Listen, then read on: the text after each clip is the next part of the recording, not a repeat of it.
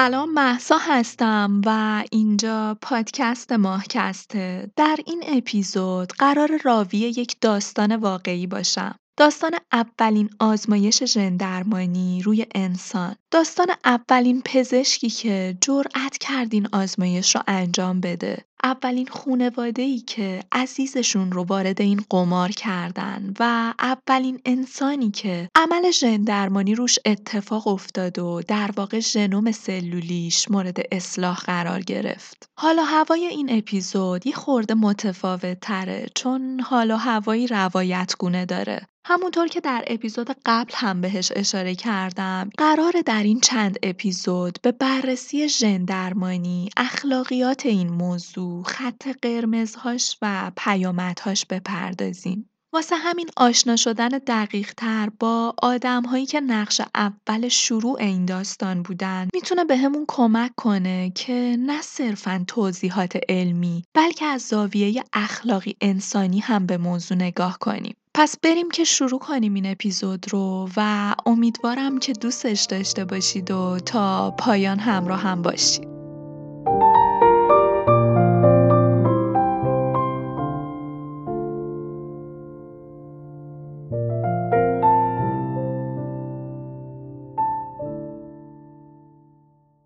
انسانی حدود 25 هزار ژن داره. در واقع ما دو نسخه از هر کدوم از این ژنها داریم. اگه برگردیم به فصل اول ماه که هست اون اپیزودهای ابتدایی و داستان مندل و عللها یادمون بیاد می‌دونیم که از هر ژنی ما دو نسخه داریم که یکیش از پدر و یکی از مادر بهمون می‌رسه. ژنهای ما دستور ساخت پروتئین ها هستند. ژنها هستند که به سلول ها میگن چه پروتئین هایی رو در چه زمانی بسازن. هر پروتئین یک ماشین مولکولی کوچیکه که هر سلول بدن شما از تعداد زیادی ماشین پروتئینی تشکیل شده که به طور دقیق و هماهنگ با هم مشغول کارن. ها غذا رو تجزیه می‌کنن، انرژی رو به های مختلف بدن منتقل می‌کنن و هایی رو تشکیل میدن که ساختار و سلامت سلول رو تضمین می‌کنه. پس تا همینجا فهمیدیم ها چه اجزای با اهمیتی در شکلگیری حیات ما هستند. حتی برای مدیریتی که مغز در بدن ما به عهده داره. این پروتئین ها هستن که کار یدی ماجرا رو انجام میدن. یعنی مغز اون بالا بر تخت سلطنت خودش نشسته. اما این پروتئین های پیام رسان هستند که پیامش رو منتقل می‌کنن. و حتی گیرنده های این پیام ها هم باز پروتئینی هستند که پیام های مغز رو دریافت و اجرا می‌کنن. ای ما، کتاب حیات ما، کدهای دستوری ساخت ما در واقع کدهای ساخت ها هستند و با این توضیحات فکر می کنم دیگه بیشتر از این تاکید روی اهمیت ها لازم نباشه. با این پیش زمینه حالا می‌خوام یک بیماری ژنتیکی عجیب رو بهتون معرفی کنم. سال 1988 دختر بچه دو ساله‌ای به نام آشانتی دسیلوا که از اینجا به بعد آشی صداش می‌کنم علائم عجیب بیماری ناشناخته ای رو از خودش بروز داد. روال اینطوره که نوزادان در سالهای اولیه زندگی خودشون در معرض بیماری های مختلفی قرار می‌گیرن ولی معمولا به سرعت هم بهبود پیدا می‌کنن و به رشد سالم و طبیعی خودشون ادامه میدن. اما بیماری و های آشی بیش از حد معمول بود. موارد پرتکرار و موندگار التهاب و عفونت ریه، زخمای عجیبی که انگار هیچ ای واسه خوب شدن نداشتن و شمار های سفید خونی که در سطحی بسیار پایینتر از سطح نرمال قرار داشتن. این ماجراها باعث شد که آشی تمام سالهای خردسالی خودش رو در بیمارستانها و مطب پزشکان بگذرونه. اینطوری هم نبود که آشی یک سیر دائمی بیماری یک نواخت رو داشته باشه. گاهی اوقات وخامت اوضاع باعث می شد آشی تا سرحد مرگ بره. مثل زمانی که یک نوع عفونت ویروسی باعث خونریزی داخلی آشی شد و شرایط بسیار سختی رو براش ایجاد کرد. علائم بیماری آشی پزشکان معالج اون رو دچار حیرت و سردرگمی کرد. هیچکی نمی‌دونست دقیقا چه اتفاقی داره میافته و چون هیچ تشخیص درستی هم وجود نداشت تقریبا همه پزشکان آشی به این توافق رسیده بودند که علت این بیماری ها سیستم معیوب و نارس ایمنی دفاعی آشیه که به مرور زمان و خود به خود ترمیم پیدا می‌کنه. اما زمان گذشت و چیزی عوض نشد. آشی سه ساله شده بود و همچنان علائم بیماریش ادامه داشت و نه تنها که ادامه داشت بلکه اوضاع بسیار وخیمتر هم شده بود. پزشکان آشی رو رگباری در معرض آزمایشات مختلف قرار دادن تا بتونن به ریشه های این بیماری پی ببرن. آزمایشات جدید نشون می‌داد که نقص سیستم ایمنی دفاعی بدن آشی ریشه ژنتیکی داره اگه یادتون باشه همین چند دقیقه پیش از این حرف زدم که ما از هر ژن خودمون دو نسخه داریم که یکی از پدر و یکی از مادر به ارث می‌رسه. ژنی در بدن ما وجود داره که مسئول ساخت آنزیمی به نام ADA کار ADA چیه؟ ADA آنزیمی رو کدگذاری می‌کنه که آندنوزین رو که یک ماده شیمیایی تولید شده در بدنه به یک محصول بیخاصیت به نام اینوزین تبدیل می‌کنه. اما در قیاب ژن ADA این واکنش انجام نمیشه یعنی آندنوزین به اون محصول بیخاصیت تبدیل نمیشه و این باعث تجمع و افزایش آندنوزین در بدن میشه که به شدت خطرناکه و برای بدن ما شبیه به یک سم عمل می‌کنه. داستان اینجاست که وجود یک ژن ساخت ADA هم در بدن ما کفایت می‌کنه. دوباره تاکید می‌کنم ما دو نسخه از ژن هامون داریم. اگه فقط یک ژن تولید ADA سالم داشته باشیم هم برامون مشکل خاصی پیش نمیاد. اما داستان آشی اونجایی پیچیده شد که هر دو ژن مربوط به ساخت ADA بدنش مخدوش شده بود. یعنی هم ژنی که از مادر بهش رسیده بود مشکل داشت و هم ژن پدر. این ژن ناسالم ADA باعث شده بود آشی در تمام طول زندگی خودش با بیماری و مرگ دست و پنجه نرم کنه. امروز من و شما با مرور این داستان فقط به مشکلات جسمی آشی فکر می‌کنیم و نوعی حس دلسوزانه نسبت به بچه‌ای پیدا می‌کنیم که از بد به تولد درگیر بیماری بوده. اما کی از حال و روز روحی و عاطفی آشی با خبره؟ دختری که در چهار سالگی خودش روزی از خواب بیدار میشه و خطاب به مادرش میگه آخه شما بچه ای مثل من رو واسه چی به دنیا آوردی؟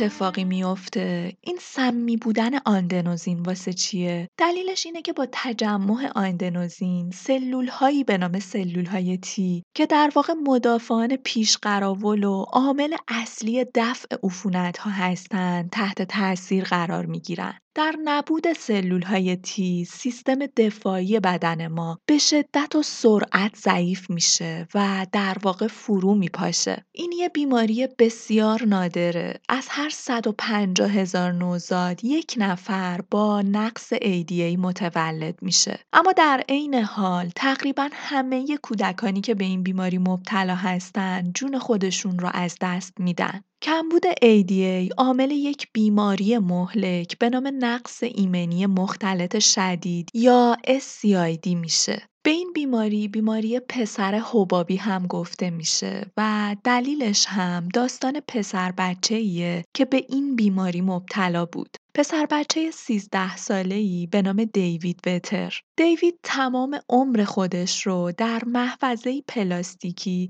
در یکی از بیمارستانهای ایالت تگزاس سپری کرد و به خاطر زندگی که در این محفظه پلاستیکی سپری شد، رسانه ها بهش لقب پسر بچه حبابی رو داده بودن. اون در سال 1971 متولد شد اما علا رقم تمام تلاش های 13 ساله پزشکان و حتی تلاش برای درمانش از طریق پیوند مغز و استخوان اون در سال 1984 جون خودش رو از دست میده. در همون محفظه استرلیزه شده پلاستیکی که تمام عمر خودش رو در اونجا حبس بود. واسه همین این بیماری به بیماری پسر حبابی مشهور شده. این پسر تمام زندگی خودش رو در یک محفظه پلاستیکی سپری کرد چون برای فردی که سیستم ایمنی ضعیفی داره دنیای بیرون به شدت تهدید کننده است. هر کسی رو که لمس می‌کنید یک لیوان آبی که باهاشون به اشتراک می‌ذارید یا هوایی رو که با هم تنفس می‌کنید ممکنه پر از ذراتی باشه که می‌تونه اونها رو به شدت بیمار کنه.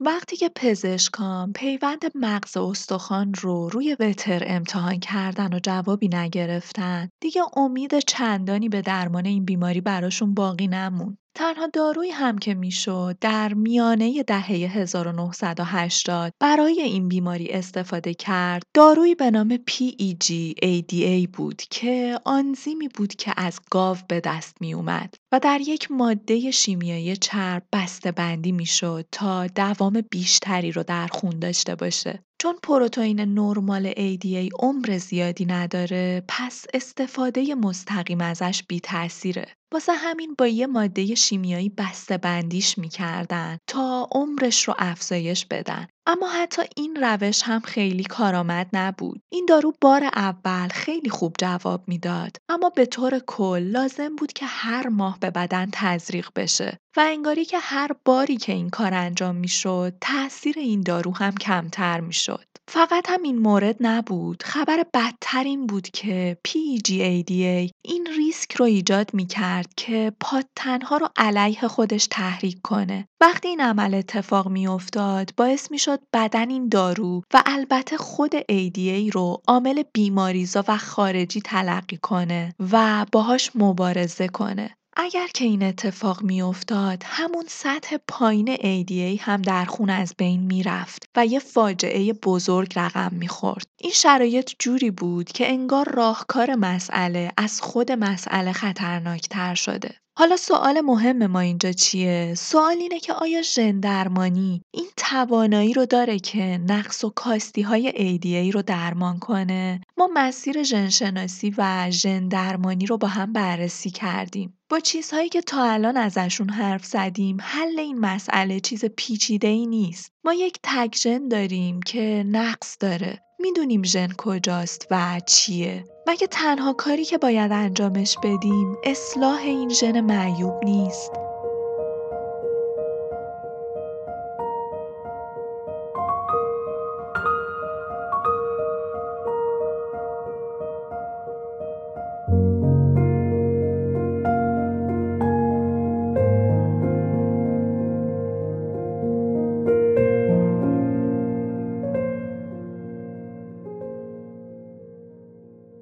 مهندسی ژنتیک در سال 1972 بود که شروع شد. اولین دانشمندانی هم که به طور جدی راه را آغاز کردند، استنلی کوهن و هربرت بویر بودند. کوهن در اون زمان استاد دانشگاه استنفورد بود و تمام تمرکز و تلاشش این بود که بتونه ژنهای جدیدی رو وارد باکتری ها کنه. به طور همزمان بویر هم روی آنزیم هایی کار می‌کرد که می‌شد ازشون به عنوان یک ابزار به عنوان یک قیچی برای برش دی ای استفاده کرد. این دو دانشمند در نهایت متوجه شدند که کارشون مکمل همدیگه است. های محدود کننده بویر می‌تونست ژنهای خاصی رو جدا کنه کنه و تکنیک کوهن این توانایی رو داشت که اون ژنهای مورد نظر رو به باکتری ها انتقال بده. فقط چهار ماه بعد از ملاقات این دو دانشمند بود که ژن جدیدی وارد باکتری ایکولی شد. این اولین بار در تاریخ بود که انسانها مستقیما در حال دستکاری ژنهای گونه دیگه ای بودن. بایر در ادامه این مسیر اولین شرکت بیوتکنولوژی جهان رو تأسیس کرد و کوهن در سال 1986 به پاس این افتخار جایزه نوبل رو مال خودش می‌کنه. با تکیه بر کار کوهن و بویر صدها دانشمند به دنبال پیدا کردن راهی برای وارد کردن ژنهای جدید به گیاهان و حیوانات بودند. و در نهایت تقریبا اکثر دانشمندان به یک مسیر مشترک رسیدن. راهی که خود طبیعت اون رو برامون هموار کرد. ویروس ها. از جهات بسیار زیادی ویروس ها ابزاری ایدئال برای انتقال ژن به داخل سلول ها هستند چون نفوذ به دیواره سلولی یکی از توانایی های ذاتی و اصلی ویروس هاست. ها در واقع های سلولی هستند. اونا های زیادی با ما، گیاهان و جانوران دیگه دارن. و یکی از مهمترین این تفاوت‌ها در روش تکثیر اونهاست. اونا توانایی تولید مثل اونطوری که ما به عنوان روند تولید مثل باهاش آشنا هستیم ندارن. در عوض برای تولید مثل اونها به سلول ها نفوذ می‌کنن و به سلول دستور میدن که ویروس بیشتری رو بسازه. در واقع ژنوم خودشون رو وارد ژنوم هک شده قرار میدن و به سلول دستور میدن که ژنوم اونها رو هم کپی کنه و این میشه روند تولید مثلی یک ویروس. چه امکانی از این بهتر که ما بیایم از ویروس ها و از این قابلیتشون برای انتقال ژنها و وادار کردن سلول ها به تولید ژنهای مورد نظر خودمون استفاده کنیم. مهندسان ژنتیک به همین نتیجه رسیدن که می‌تونن از ویروس ها برای تحویل هر ژنی که می‌خوان استفاده کنن. ویروس های مورد نظر ما قرار از این به بعد به جای انتقال ژنهای خودشون برای تحویل ژن مورد نظر ما به کار گرفته بشن. ویروس های اصلاح شده در واقع ماشین های حمل باری هستند که محموله های ژنی رو به داخل سلول ها حمل می‌کنن. انقلابی به وجود اومد. در اواخر دهه 1980 محققان از این روش برای تغییر ژنهای دهها گونه گیاهی و حیوانی استفاده کردند. بوته های تنباکویی تولید کردند که می درخشیدن. در اپیزود قبل هم بهش اشاره کردم بوته های گوجه فرنگی ساخته شدن که به سرما و حتی انجماد مقاوم بودند. و در همین وضع و اوضاع بود که فرنچ اندرسن و همکارانش استدلال کردند که میشه همین کار رو روی یک انسان هم انجام داد. وقتی که یک ژن معیوبه و در سلامتی فرد اختلال ایجاد می‌کنه باید بتونیم کپی هایی از ژن های سالم رو وارد ژنوم فرد کنیم تا اون نقص جبران بشه این دقیقا همون کاری بود که باید برای آشی انجام می‌شد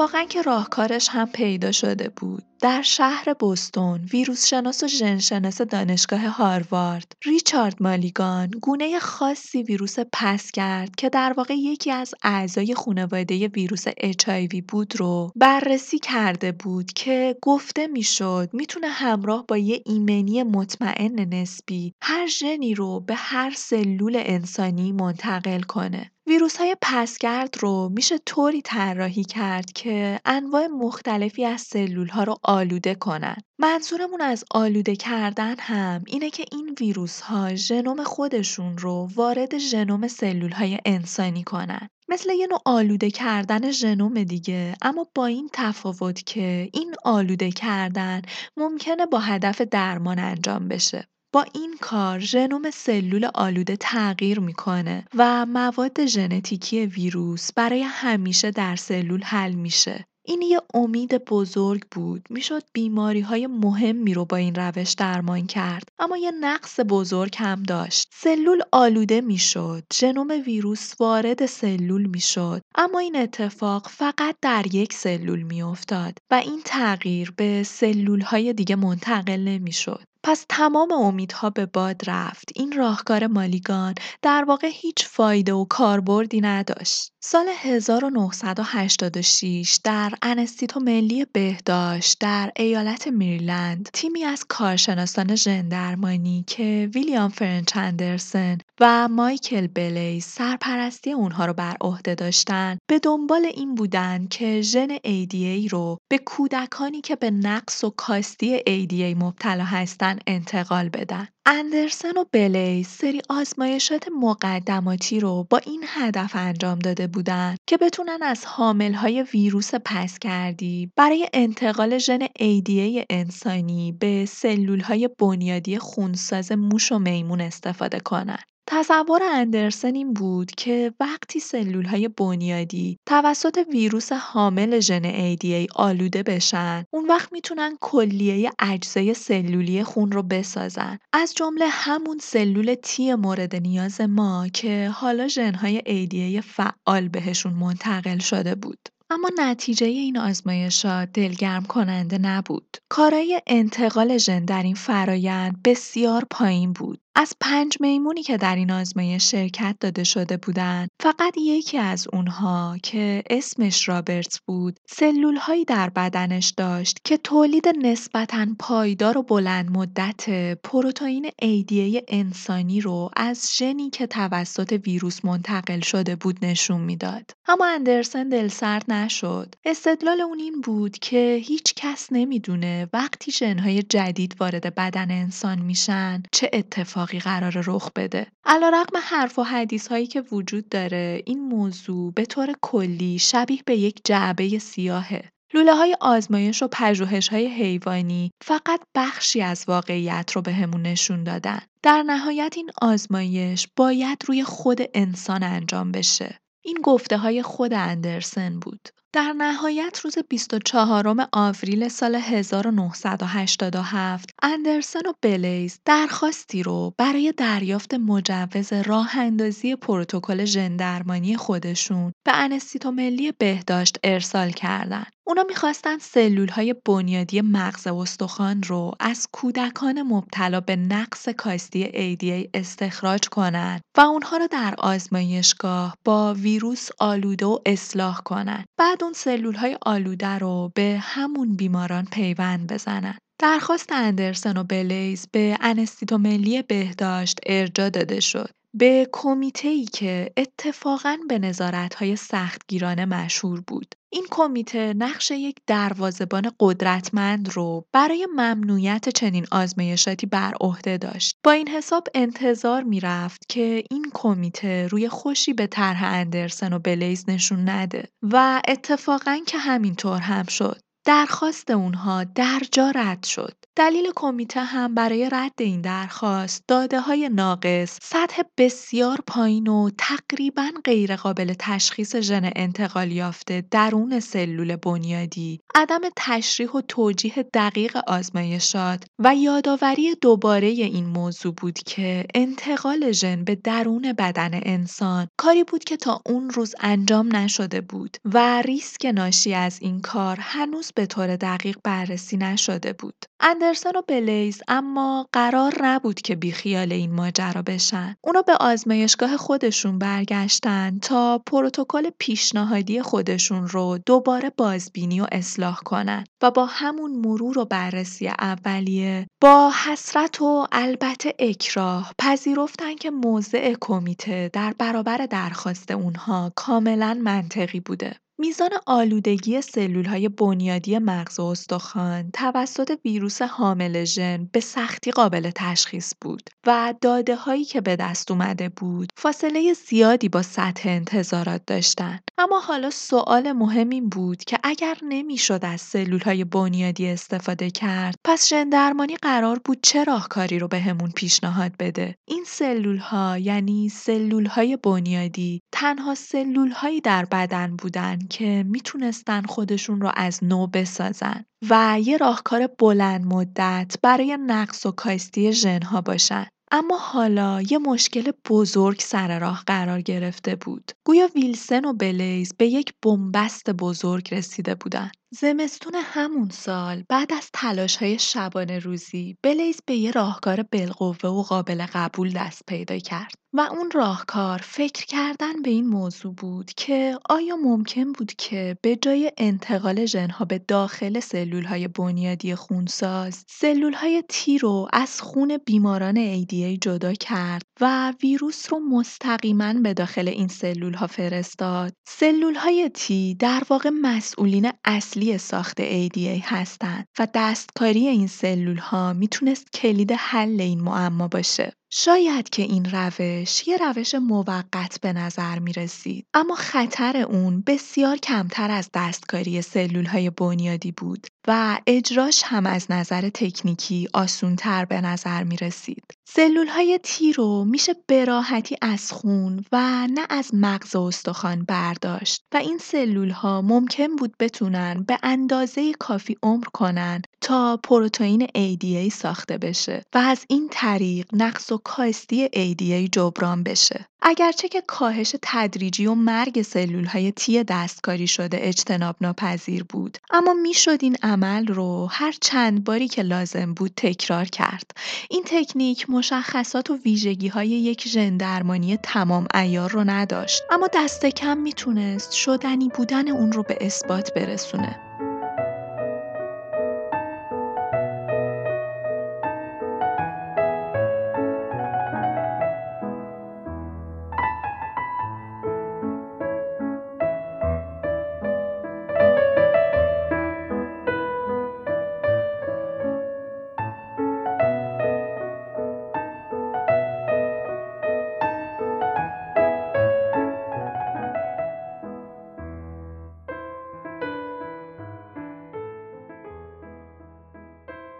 انگار همه چیز داشت خوب پیش می‌رفت اما اندرسن در این رابطه مردد بود. اگه قرار بود اونها اولین آزمایش ژن درمانی تاریخ رو انجام بدن، اون می‌خواست این آزمایش قطعی و بیچون و چرا باشه. اما منطق بلیز در نهایت اونو متقاعد کرد تا اینکه در سال 1990 اندرسن و بلیز برای بار دوم به کمیته نظارت مراجعه می‌کنن و طبق معمول هم با مخالفت جدی مواجه میشن. داده هایی که ارائه شد به ارزیابی کمیته رسید و نتیجه این بود که پروتکل سلولتی حتی از داده های اولیه ناقصتر و کمجونتر بودن. ولی اندرسن و بلیز کوتاه نیومدن. اونقدر الحاقیه دادن، اونقدر رفتن و اومدن تا در نهایت تابستون همون سال رأی موافق کمیته رو گرفتن. در بیانیه‌ای که به همین منظور از سوی رئیس کمیته جرارد مکگریتی صادر شد این جمله شنیده شد که هزار سال است که پژوهشگران و پزشکان منتظر چنین روزی بودند. با این وجود اکثریت اعضای کمیته هنوز قانع نشده بودند. هنوز دلیلی برای این شادی نمی‌دیدند چون شک و تردیدهای زیادی به این ماجرا داشتند. اما از اون طرف اندرسن و بلیز بالاخره به چیزی که می‌خواستن رسیده بودند. اونا بدون معطلی دست به کار شدن و جستجوی کودکان مبتلا به کاستی ADA رو شروع کردند و با بیمارستانهای سراسر کشور تماس گرفتن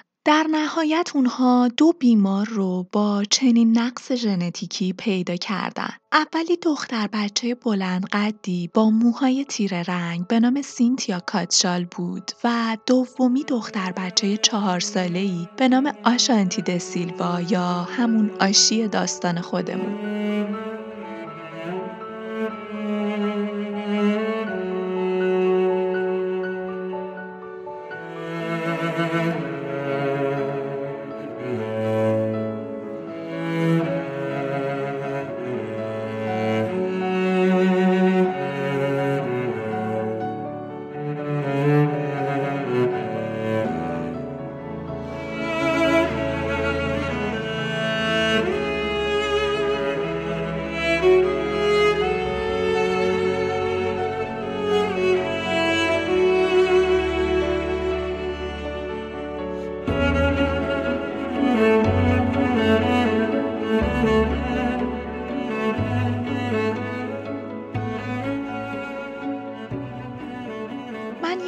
پیش ای در رابطه با آشی و بیماریش بهتون دادم و حالا می‌خوایم وارد دنیای چهار سالگی آشی بشیم. جایی که پدر و مادری مستاصل از بیماری فرزندشون رو داریم که کنار دختر بچه خجالتی و مردد با موهای بلند تا روی شانه و چتر زلفی براق و چهره بیمناک که می‌تونست تنها با یک لبخند ملایم به یک باره از هم بشکفه. اینجا اولین ملاقات آشی با اندرسن و بلیزه. وقتی به هم نزدیک شدن آشی روشو برگردون. اندرسن با مهربونی دستش رو گرفت و اونو با خودش به دکه هدیه فروشی بیمارستان برد. اونجا اندرسن از آشی خواست که عروسک نرمی رو برای خودش انتخاب کنه و اون هم یک خرگوش رو از بین همه عروسک ها بر می داره. حالا هوای پدر و مادر آشی قاعدتا حال روز خوبی نبود. قطعا خطرات جدی و مهمی وجود داشت. این درمان نبود. این یه آزمایش بود. یه آزمایش که پدر و مادر آشی از استیصال بهش تن داده بودن.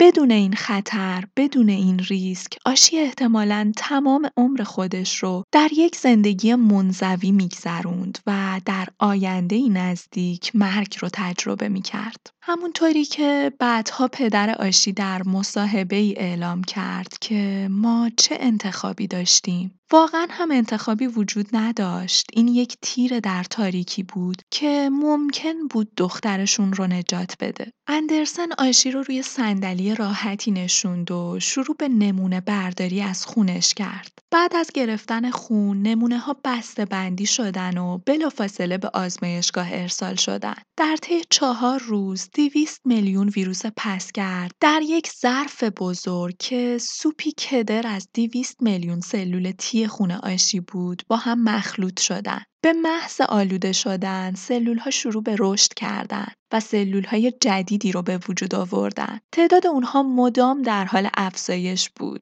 در نهایت های تی متعلق به آشید سیلوا که ژنهاش تغییر پیدا کرده بودن آماده شدن. اندرسن صبح اون روز مضطربانه و بدون صبحونه از خونه خارج میشه. سه طبقه پله ساختمون رو تا خود آزمایشگاه دو تا یکی بالا میره. در حالی که از بیقراری و استراب زیاد حالت تهوع بهش دست داده بود وارد آزمایشگاه میشه. گویا خانواده دسیلوا زودتر از اون رسیده بودن. that. آشی در کنار مادرش که روی صندلی نشسته بود ایستاده بود و آرنجش رو به پاهای مادرش تکیه داده بود. تا قبل از ظهر آشی آزمایشات مختلفی رو پشت سر می‌ذاره. به استثنای صدای پای پرستاران که مدام در رفت آمد بودن سکوت آرام بخشی بر محیط کلینیک حکم فرما بود. آشی رو با روپوش زرد رنگی پوشوندن و روی تخت خوابوندن. سوزنی وارد یکی از رگهای آشی شد. سوزنی که انگار قرار بود حیاتی دوباره رو بهش تزریق کنه آشی کمی لرزید اما زود به حالت نرمال برگشت. رگهای اون تا قبل از این ده ها بار درد این سوزنها رو حس کرده بود. ساعت دوازده و پنجاه و دو دقیقه بعد از ظهر کیسه پلاستیکی حاوی محلول تیره رنگ نزدیک به یک میلیارد سلول تی رو که با ویروس های پسگرد حامل ژن ADA آلوده شده بود به اتاق عمل آورده شد. در حالی که پرستاران کیسه رو به رگ آشی وصل می‌کردن، اون نگاهی به کیسه انداخت و بعد صورتش رو به سمت دیگه‌ای برگردوند. 28 دقیقه بعد کیسه خالی شد و آخرین قطراتش هم وارد بدن آشی شد. اون در حال بازی با یه توپ اسفنجی زرد رنگ بود. علائم حیاتیش کاملا نرمال بودن. پدر آشی با مشتی سکه دوان دوان به طبقه پایین رفت تا یه کمی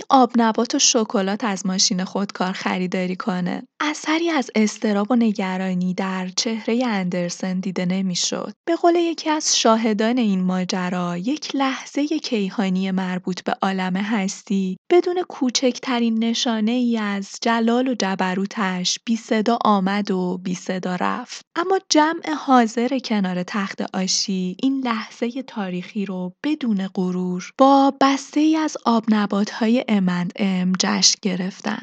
بعد از پایان عمل، اندرسن در حالی که خودش تخت آشی رو به سمت اتاق استراحت هدایت می کرد، به آشی اشاره کرد و با صدای بلند گفت شماره یک. گروهی از همکاران اندرسن هم بیرون اتاق عمل جمع شده بودند تا با چشم خودشون اولین انسانی رو ببینن که سلولهایی با ژنهای تغییر داده شده بهش تزریق شده. روز بعد از این ماجرا هم خانواده دسیلوا به منزل خودشون در اوهایو برگشتن. آیا ژن اندرسن واقعا کار کرد؟ آشی و سینتیا کاتشال دو بیماری بودن که این درمان روشون اجرا شد. این نکته رو هم باید در نظر بگیریم که هر دو نفرشون به رژیمی از داروی PGADA ادامه دادن. واسه همین فقط و فقط برای همین مورد تاثیر احتمالی ژن در سایه از حدس و گمان فرو رفت. این در حالیه که والدین هر دو کودک متقاعد شده بودند که ژن درمانی روی هر دوی اونها کار کرده. مادر سینتیا آن کرده بود که هنوز نمی‌تونیم بگیم این آزمایش یک بهبود بزرگ رو ایجاد کرده. اما تاثیر اون رو هم نمیشه نادیده گرفت. برای مثال تا قبل از این هر بار که سینتیا سرما می‌خورد به دنبال این سرماخوردگی ساده به نوعی زاتوریه سمج و طولانی گرفتار می‌شد. اما بعد از انجام این درمان به یه سرماخوردگی شدید مبتلا شد اما در کمال ناباوری خیلی زود خوب میشه و از زاتوریه هم خبری نشد. پدر آشی راجا دسیلوا هم داستانی مشابه رو تعریف می‌کنه. میگه قبل از این به کمک داروی PGADA بهبود قابل توجهی حاصل شد. اما با این دارو هم آشی همیشه حالت سرماخوردگی و آبریزش بینی داشت و مجبور بود به مصرف دائمی آنتیبیوتیک ادامه بده. اما بعد از نوبت دوم تزریق ژنها در ماه دسامبر وضع آشی کاملا عوض شد. جالبه که اون گفت ما از تعداد جعبه های دستمال کاغذیمون فهمیدیم که اوضاع چقدر عوض شده. مصرف دستمال کاغذی ما به نصف رسیده بود. در واقعیت هم ژن درمانی تقریبا همون کاری رو کرد که قرار بود با پیوند مغز و استخوان اتفاق بیفته. برخلاف پیوند ADA مغز و استخوان، ژن درمانی هیچ خطری برای پس زده شدن نداره. سلول هایی که به آشی تزریق شد متعلق به بدن خود آشی بود. بنابراین بدن اون سلول ها رو به عنوان ویروس یا مهاجم تلقی نمی‌کنه. تأثیر ژن روی آشی بسیار زیاد بود. در عرض 6 ماه های تی آشی شروع به زیاد شدن کردند. بعد از دو سال وضعیت سلامتی اون همچنان رو به بهبود بود تا جایی که بهش اجازه داده شد تا در مدرسه ثبت نام کنه و از خونه بیرون بره و تقریبا یک زندگی نرمال رو شروع کنه. اما علیرغم شورا هیجانی که اندرسن بعد از این جریان از خودش بروز می‌داد و خبرهای مثبتی که از سمت دوتا خانواده به گوشش می‌رسید طرفداران ژندرمانی اما هنوز باور نداشتن که آزمایش اندرسن یک دستاورد مهم باشه. یکی از مهمترین مخالفان و منتقدان سرسخت اندرسن هم خود مالیگان بود که قبلتر داستانش رو براتون تعریف کردم. مالیگان از همون اول هم در صف اول منتقدان این آزمایش بود و ادعاهایی که در رابطه با این آزمایش میشنید رو بیپایه و اساس تلقی می‌کرد.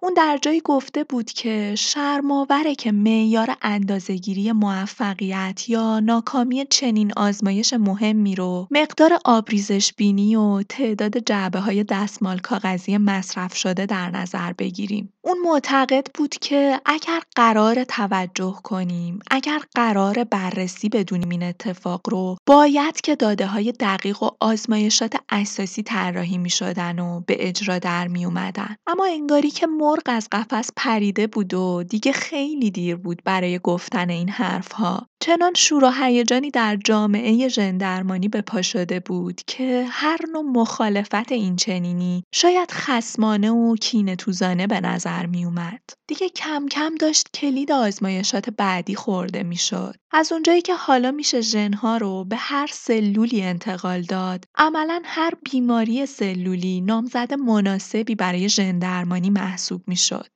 از جمله بیماری های قلبی، بیماری های روانی، سرطان و تقریبا اکثر بیماری ها. زمانی که جامعه ژندرمانی برای یک جهش تاریخی بزرگ آماده می‌شد، افرادی مثل مالیگان هشدار می‌دادند که به حکم وجدان حرفه‌ای باید که جانب احتیاط و خیشتنداری رعایت بشه. اما این موج هیجان اونقدر پرتلاطم بود که این صدا و هشدارها به گوش هیچ کس نمی رسید. نهایتا این شور و هیجان افراطی بهای سنگینی را هم به دنبال داشت. هر دورشته ژندرمانی و ژنشناسی انسانی به زودی تا مرز فاجعه جبران ناپذیر سقوط می‌کردند و می‌رفتند تا تاریک ترین روزهای سرنوشت علمی خودشون رو تجربه کنند.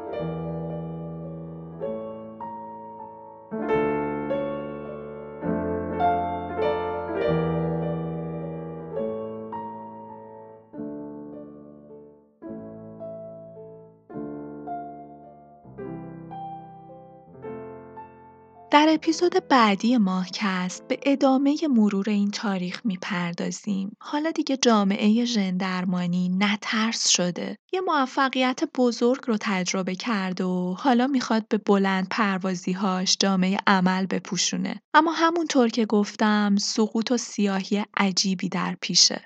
ممنون که تا پایان همراه هم بودید. بی نهایت ممنونم از لطفی که به هم دارید. من پیام های خیلی زیادی گرفتم ازتون که از دنیا و جهان زیست متنفر بودید. اما با این پادکست علاقه مند شدید که بیشتر بخونید و بدونید و چی برای من از این قشنگتر. حمایت های شما، پیام های شما با ارزشترین چیزیه که می‌تونم در ازای ساخت این پادکست داشته باشم. یه لایک، یه کامنت شاید وقت زیادی ازتون نگیره ولی برای من سازنده ماهکست مسئولیت و انرژی بیشتری برای ادامه دادنه. برای حمایت مالی ماهکست هم می‌دونید می‌تونید از لینک حامی باش استفاده کنید که در قسمت توضیحات پادکست گذاشته شده. ماهکست همیشه رایگان بوده و هست اما حمایت های شما سهم بسیار زیادی در افزایش کیفیت این پادکست داره. لینک های توضیحات پادکست رو هم از دست ندید که اطلاعات هر اپیزود رو اونجا می‌تونید پیدا کنید. کانال یوتیوب ماهکست رو هم دنبال کنید که بخش روانکاوی اونجا بهش پرداخته میشه. قرار در فصل جدید بعد از فروید و آیدلری که پروندهشون رو بستیم سراغ روانشناسی یونگ بریم. از دستش ندید خوب باشید و تا به زودی بدرود. Todos me dicen el negro llorona, negro pero cariñoso. Todos me dicen el negro llorona, negro pero cariñoso. Yo soy como el chile verde, llorona, picante pero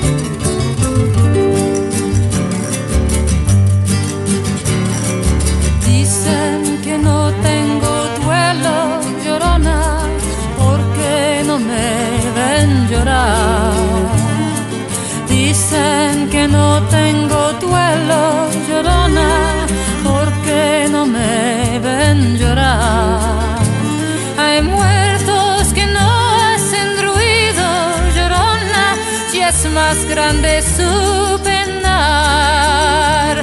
Hay muertos que no hacen ruido, llorona, y es más grande su penar.